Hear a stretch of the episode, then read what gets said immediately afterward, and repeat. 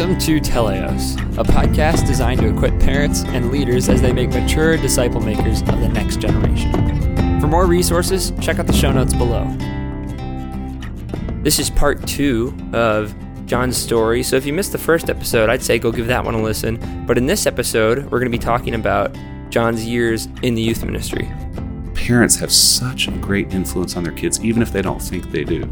And so, we as a youth ministry need to do everything we can to help support them and resource them and encourage them and really do kind of pull out all the stops to really help parents do what God's called them to do. Thanks for listening. Now let's dive back in.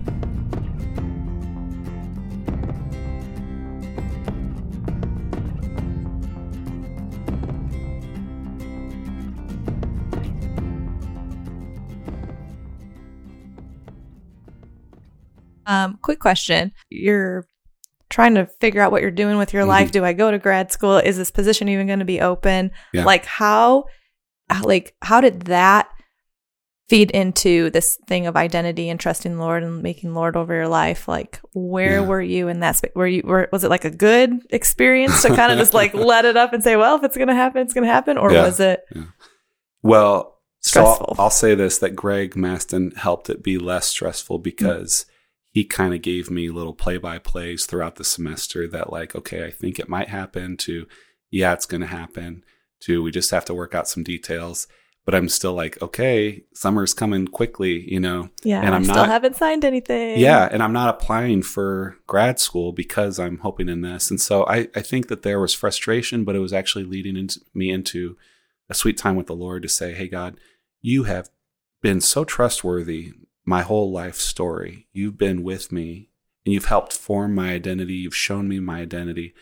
You're growing me in my identity. And that was one of those sanctifying experiences, too, that Mhm. he was saying, Hey, trust me, trust my timing and don't worry, right? I think that's biblical, right? Is do not worry. it's only in the Bible, That's like right. uh, 300 and yeah, times. yeah. And so that was a good experience for me, but um, I was so grateful to get that position, hmm you know, and, and long story short, it, it, that position turned into a full-time position um, where Pastor Ben at the time kind of said, Hey, John, we would love to see you continue. And I said, Boy, I, I need some kind of Christian education because I've only been through public school now. And if I'm going to spend years in ministry, I want to grow in my knowledge of the Bible. And, Mm. um, and so he said, Let's help you do that. And so Grace actually helped put me through my Moody um, Theological Seminary, my master's in biblical studies. So that was awesome. And I was able to graduate uh, with that degree in 2014. And that was So- all while you're transitioning from year long intern to Yeah. what, what walk us through that like what were the steps working with junior high senior high all yeah yeah so i started as the assistant director working mostly with junior high and working closely with greg i did that for five years before taking greg's job when he started working with young adults. So i became the director of student ministries and i had that job for almost five years. And then my most recent transition has been to help oversee the development of kids and their parents from birth through 18 as the director of student and family ministries. I'll talk a little bit more about that later but it's been a joy to give greater attention to family vision, mission, and equipping, and also just working with Julie Quarters to have this kind of comprehensive vision for families. But going back to my early time with Greg, we did a lot of thinking and planning together. He hadn't gotten his master's yet either, so we were able to start grad school together at Moody and have a lot of fun planning and vision casting on our three hour trip to Moody and back each week. So it was just a sweet time of learning and growing together. Man, getting that biblical studies degree was awesome because I was so passionate about what I was learning and able to apply it here in the ministry. So if I was going through a class on Genesis, I was teaching on Genesis in the junior high, and it was really helpful. And so that was a blessing, but it was super slow. So it took me all the way from 2007 to 2014 to get my degree because I was doing only one or two classes at a time and kind of clicking through that. Mhm. So by the end, I was definitely ready to be done, but I was also so grateful for both the financial help and the time and the space to be able to do it and do full time ministry at the same time because I think a lot of graduate students might just like zip through it and then get thrown into the ministry. Mhm. But here I got to kind of apply it as I went along and kind of grow both together. And so that was a really formative time for me as well. so yeah, that was a blessing. I should mention. So part of my story is um, meeting Beth, and Beth had grown up in the youth group uh, a year behind me, but we really didn't know each other because neither of us was really plugged in. So in 2007, uh, we met. Greg brought her on board as a leader, and I think he Mm-hmm. had maybe mixed motives in like helping me get to know her a little bit too. And uh, we ended up dating. And uh, during her graduate time at Wheaton, she was getting her um, master's in clinical psychology. We were dating and then we were engaged during those seasons. And it's hard to have a long distance relationship. So I, Yeah. I learned that two and a half hour trip very quickly um, to Wheaton and back. But yeah, so we got married in 2009 and um, just real blessing of being able to be in a town with our family and going to church with our, our family still too. I never thought I would be at Grace all my life and be certainly not be on staff at Grace. And here I've been on staff since 2006. Um, we have three beautiful children. We have Joel, who's nine, and Micah, who's seven, and Lucy, who's six. And they're at a really fun stage. So we're just having a blast and really excited about discipling them and encouraging them forward in their faith. So I should say um, there's been some transition. So I, I, I, I kind of talked about how who does God say I, I am, and then the transition really became how can I help others realize their true identity, Mm. and that's something I found in the youth ministry. And I especially had a heart for students who are like me, who felt like Christianity is just checking the box, is going to church on Sundays, and just making sure the big great God in the sky doesn't just stamp you out. You know, Mhm. you do enough to kind of keep along and satisfy him. And I want to help students like that. And I still do. Students who aren't letting the Lord be the Lord of their life, Mm. but rather they're saying God is just, or Christ is just good for salvation, and I'm going to handle the rest. I'm going to figure out the rest. And so that was why I got into youth ministry and why I was like, yes, this is it, not counseling for me. All the counseling that I like to do is found here in youth ministry. And so it's been a blessing to invest in students and help them discover that identity. Um, so that kind of transitions into me talking about how the youth ministry uh, has transitioned and changed over the years too, and what we're excited about now.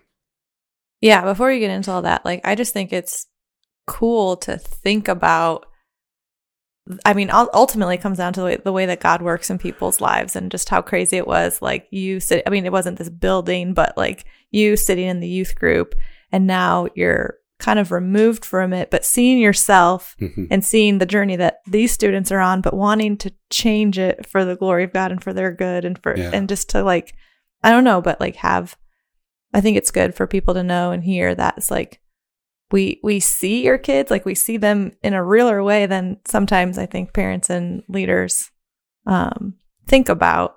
But that also like we understand too that there's grace and there's a journey and it's it's different for every single student. And so um and I've just seen that play out in the way that we do the the ministry and it's Yeah. not like a there's not like a track of like okay you've checked off this box you know how you know you know these things and now you're going to learn this topic and this to- and moving on but it is really more relational so Yeah. go Yeah. into more of just how it's kind of shifted and changed i mean culture has shifted and changed Sure. since 2006 when you started Just a little so- bit. Just a little bit. Yeah. how well, is even that since 2004, because that was my first uh, summer internship. oh yeah Yeah, uh, it's changed by leaps and bounds. And like I said, the youth group was a mess during my four years, but Greg was just coming on senior year. And I'm so grateful for that man because he has such a heart for discipleship. And that has played out in how he shaped the youth ministry coming out of such a mess, and also how we've grown and developed it together. And then Mhm. now that he's moved um, forward and I've taken his job, I keep taking his job um, how how I continue to shape it and just seeing that you know it's not bad to have fun it's not bad to be have the crazy games and get messy and have pizza and all that kind of stuff but discipleship really is the process that's going to change lives and hearts Mhm. so all the fun really has to point towards discipleship being the end goal if it's just fun in and of itself then it really doesn't serve a purpose and and a lot of people look fondly back on their youth group years but I look at a lot of the youth groups that the heyday was kind of the 90s and Mm. everything was just fun and goofy games and all these things. And a lot of people look on it fondly, and yet they don't think about the statistic that all these kids who are actively plugged into those youth groups are not walking with the Lord now. Mm-hmm. So if they're saying that's the model, the fun model, and just crazy and all this kind of stuff, that's what's going to work, it hasn't proven to be true. And so discipleship is this funny concept. It's like, oh, we find it in the gospels. you know, it's like this is what Whose idea was Jesus did. Yeah, Yeah. like maybe we should take a clue from Jesus and say we need to formulate the way we do youth ministry and the vision according to what Christ was doing with his disciples. Obviously contextualizing it for a 21st century, but looking and saying that's going to be our model. Not what's the latest trend, what are the coolest things that are happening, Mhm. how can we get kids in here by almost paying them with pizza and gift cards and candy but saying let's follow what jesus did and uh, see where we can go from there and so obviously we're not doing it perfectly but over the years we've transitioned from uh, historically having youth group on wednesday and having uh, small groups on a different night of the week um, whether they're at church or they're off site and Greg and I, it kind of clicked with us that not a whole lot of kids were involved in small groups. There was a number of kids coming to the youth group time, but not small groups. We said we really want more kids in those small groups. First, because there's a greater chance of discipleship happening there because they can talk, they can be heard. Um, a leader can care for them specifically and they can get into the word. Mm. And secondly, because our church has always been very diverse, we've been all over the Peoria area. We've got lots of different schools represented. And how are we hoping that relationship will happen unless we get kids into smaller groups, right? So that was a decision maybe back in 2008 where we said our small groups are now going to be part of our main youth group night.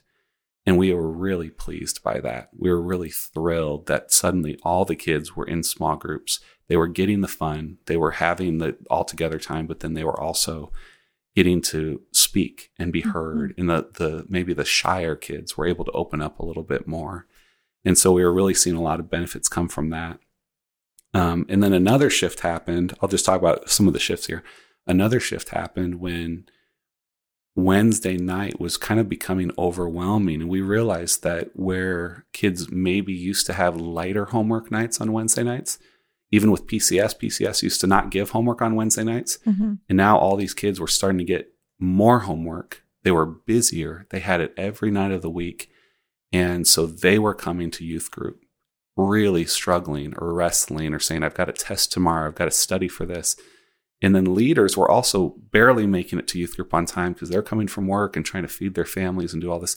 And it felt like a really stressful night. It felt like a short night because we had to be done at the same time as everyone else at midweek grace. And then it felt like we couldn't hang out afterwards because at the school night, you got to get home, got to get to sleep, you know, do whatever. And we also didn't have space in the building. Literally every room in the building was being taken. So we had the youth rooms and like almost nothing else. So that's when we started to think maybe a different night of the week would be good. And Sunday nights we found probably be the best night. We kind of polled parents and polled students and we switched. And it's been honestly a really great fit because of all the reasons that I said Wednesday night wasn't good.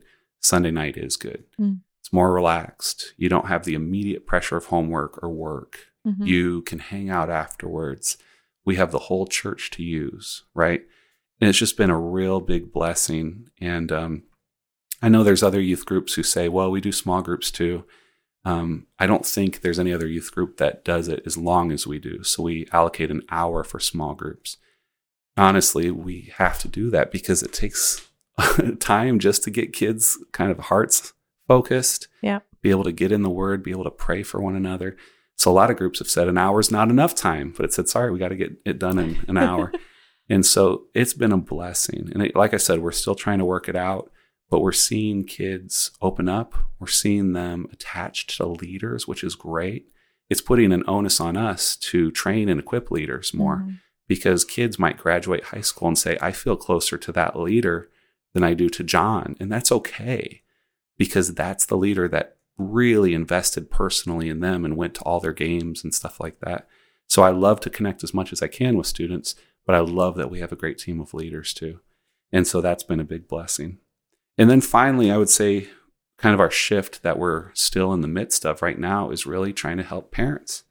So I when I came into youth ministry, I say I would say I had more the mentality of, hey, drop your kids off. We're going to invest in them.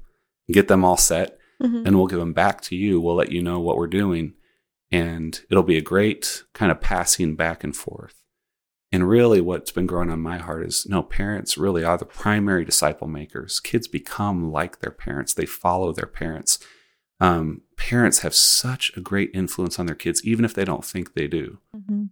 And so, we as a youth ministry need to do everything we can to help support them and resource them and encourage them um, and really do kind of every pull out all the stops to really help parents do what God's called them to do. Now, does it mean that we don't do awesome things with the kids either? No, we do both. We still invest in the kids heavily. We still disciple them. We still encourage them. We go to their games, but we also want to help parents. And so that's just such a passion on my heart. In being a parent now, too, is saying, I love this kind of both and Mhm. not to say that one is handing off to the other, but in collaboration, we as the church are helping raise disciple makers who will make more disciples for life, right? Going down the road. And so I'm just blessed and encouraged by what the Lord has done. I'm excited for what we're doing with parents. Even this podcast is something that has spurred out of that vision Mhm. and these milestone breakfasts that we're going to be doing. Um, I'm just really excited to help parents have more confidence in discipling their kids. And you're right. You said a lot has changed, and absolutely with social media, with smartphones, with everything, this is kind of a tough time to be discipling kids. There's so many voices that are vying for their attention Mhm. and speaking identity and truth claims into their lives. And so it's more important now than maybe ever before that we have a loud voice in their lives and that we speak God's truth into their lives and helping them remember who they are, what their you know, their vision is and what their purpose is Mhm. and how we can help them to to get there. And so that's kind of the joy. It's exciting, it's scary, it's everything in between. But that's kind of where we're at. Yeah. That's so awesome. I have one, I don't know, maybe tough question for you. Mhm. But like, do you think so? If you met you as you now, but it's you when you were, say, freshman year of high school. I'm thinking Michael Jackson's song. The Man in the Mirror? Looking at the man in the mirror. yes, just like that. Um, do you think for maybe for the parent or even the student out there that is like they they see either their student or themselves in your story. Mhm. Do you think there's anything that would be beneficial that you would have liked to hear or that you would have liked to experience Yeah. to kind of bridge that gap of maybe taking it more seriously of like no my identity comes from Christ. Yeah, yeah. Yeah, I love that question and not to disparage my own parents because they were great in so many ways. But I feel like I wish they would have engaged my heart more on the why and on the the who, you know, Mhm. to say what are the important things in life? Who has God made you? And why are you making the choices you're making out of that identity? Now they might have talked to me. So mom and dad, I'm sorry if you did do all these things and here I am saying you didn't. Um, but I didn't recall them. And so I would have loved parents, my parents to do that more. And I guess that would be my advice to current parents is to say, man, these years go by quick. Mm. And every single day, your kid is waking up with all sorts of voices vying for their attention and their identity and their purpose and everything. And so your voice has to be consistent and it has to be Mm. loud and it matters, even if your kid is kind of like shucking you away and saying, No, I don't want to hear that right now. I think it's still important. So it has to come with love. It can't Mhm. just be chiding. It's got to come with love, but it absolutely has to be consistent. And I think church should be a priority too. And I wish my parents would have pushed harder to say you need to be in community. And being at Sunday school one hour a week is not enough. Hmm. We need you to be in Christian community. And so I know there's always this balance between schools very busy. There's a lot of demands. But again, what are the important things in life? And right now I look in football. Where's football? It's not you know even grades and stuff you know they're they're important but they're not that important and so mm. I, I just i guess what, i wish my parents would have come after me a little bit harder and i wish parents for now would just say hey parents you're still your kid's parent even if they don't want to listen you're the one leading the way and then mm. even modeling for them So don't tell them to do something you're not willing to do. So if you want them to be more plugged in in church, then you need to get more plugged in in church as well. Sure. Because youth group and small groups and discipleship, that's not just a youth thing, that's an all life thing. Mm. And so, um, yeah, I would be happy to talk to any parents who have further questions and who resonate with this story, that they could email me anytime. I'd be happy to get coffee. It's probably a more one on one type of conversation to say, hey, what's your unique struggle and how do you need resource and encourage? But that's the trajectory I want, you know? So God gets the glory. I mean, that my whole story is about Oh. Him saying He knows my identity and He's going to show me my identity and help me to show others their identity. Hmm. And yeah, every step of the way, He's been the one opening doors and uh, opening my eyes to see more deeply into my own soul and help me to like engage other souls as well.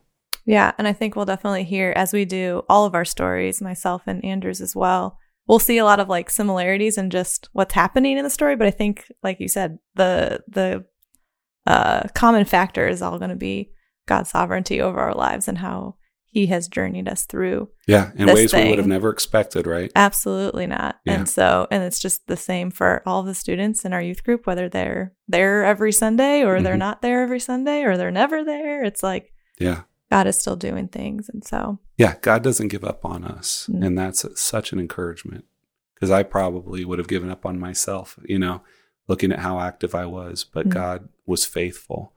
And thanks be to other people who did not give up on me either, but from the grace of God, chose to give me grace. mhm. And again, grace is undeserved, unmerited favor. And they gave that to me. And it has impacted my life ever since. Well, thank you so much, John, for sharing your story and just kind of Mm-hmm. letting us get to know you a little bit more. Maybe some parents already know that about you, but I think for the ones that um, don't know us as well, these are going to be great to to get to know us a little bit more and maybe bridge the gap and feel a little comfortable, like you said, to be able to reach out and grab coffee. That you would totally be more than willing to do that. So Yeah, absolutely. awesome. Well, thank you so much again, Mhm. and we will see you guys next time. See you guys.